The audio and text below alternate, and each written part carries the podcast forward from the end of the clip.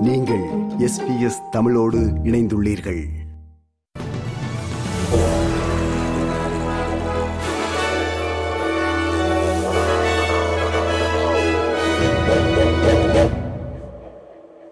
நேயர்கள் அனைவருக்கும் வணக்கம்.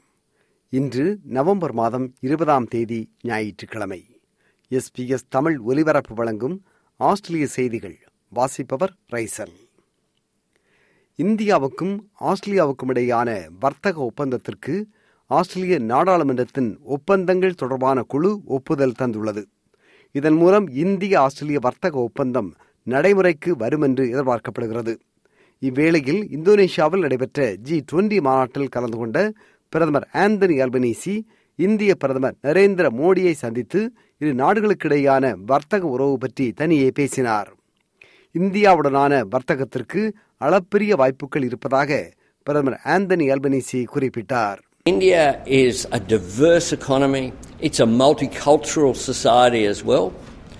It is a society that's dynamic. It is growing at uh, rates that, uh, of course, we could wish for. Uh, it is uh, a stable democracy, and it's one that we should have more engagement with.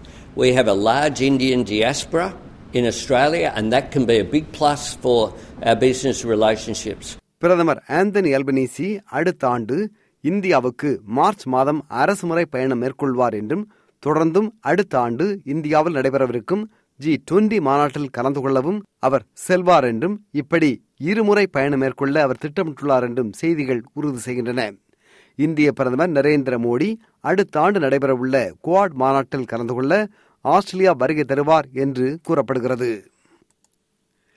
சீனாவுடன் ஆஸ்திரேலிய உறவு மேம்படும் சாத்தியக்கூறுகள் அதிகரித்திருப்பதால் வரும் நாட்களில் சீனா ஆஸ்திரேலியாவுக்கு எதிரான சுமார் இருபது பில்லியன் டாலர் அளவிலான வர்த்தக தடைகளை விலக்கிக் கொள்ள முன்வரலாம் என்று பிரதமர் ஆந்தனி அல்பனீசி எஸ்பிஎஸ்க்கு வழங்கிய நேர்முகத்தின் போது நம்பிக்கை வெளியிட்டார்.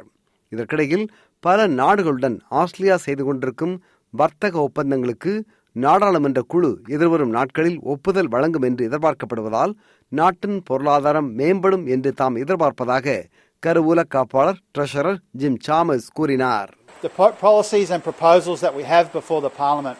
These are all about uh, more agreement, they're all about more wages growth and not more conflict. They recognise that after a decade of wage stagnation, we need to fix the bargaining system, particularly for the low paid and in industries dominated by women. And that's why we've put these proposals before the Parliament.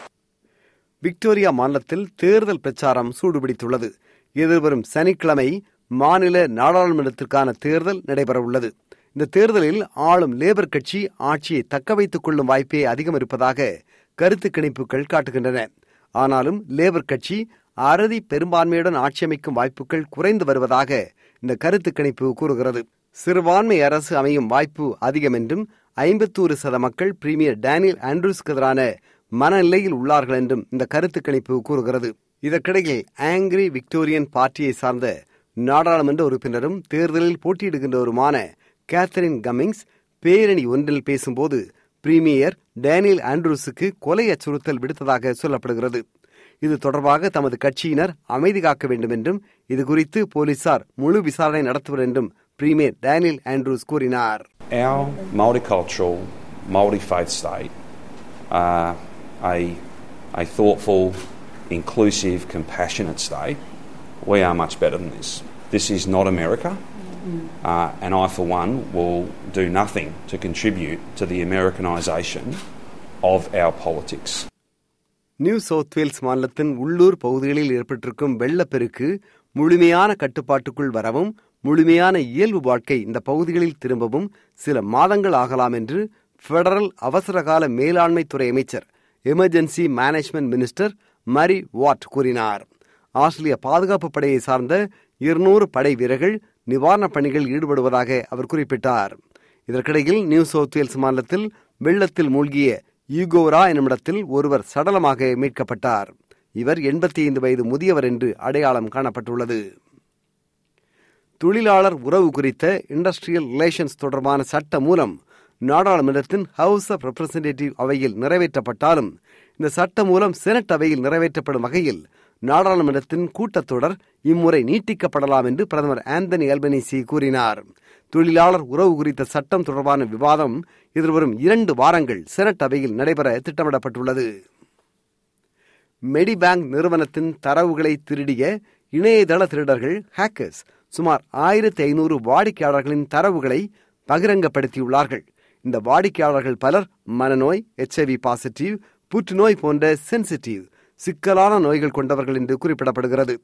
ஹேக்கர்ஸுக்கு பணம் தருவதில்லை என்று Medibank தொடர்ந்து கூறி வருவதால் ரஷ்யாவை சார்ந்த இணையதள திருடர்கள் மெடிபேங்கின் வாடிக்கையாளர்களின் தரவுகளை பகிரங்கப்படுத்தி வருவது குறிப்பிடத்தக்கது. தாம் ஆஸ்திரேலியன் பெடரல் போலீசுடன் ஒத்துழைத்து இணையதள திருடர்கள் தொடர்பாக நடவடிக்கை எடுக்க முயற்சிப்பதாக மெடிபேங்க் நிறுவன இயக்குநர் டேவிட் கோஸ்கார் கூறினார். இனி இன்றைய நாணய மாற்று நிலவரம். ஒரு ஆஸ்திரேலிய டாலர் அறுபத்தி ஏழு அமெரிக்க சதங்கள் இருநூற்றி நாற்பத்தி இரண்டு இலங்கை ரூபாய் பதினாறு சதங்கள் ஐம்பத்தி நான்கு இந்திய ரூபாய் நாற்பத்தைந்து காசுகள் தொண்ணூற்றி இரண்டு சிங்கப்பூர் சதங்கள் மூன்று புள்ளி பூஜ்ஜியம் நான்கு மலேசிய ரிங்கித்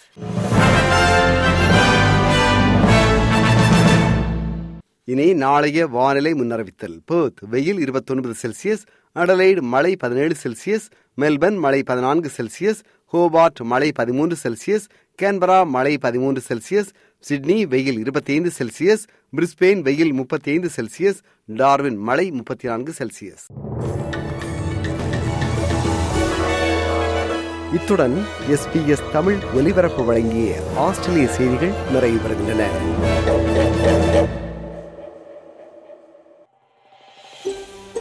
இது போன்ற மேலும் பல நிகழ்ச்சிகளை கேட்க வேண்டுமா? Apple podcast Google podcast Spotify என்று பாட்காஸ்ட் கிடைக்கும் பல வழிகளில் நீங்கள் நிகழ்ச்சிகளை கேட்கலாம்.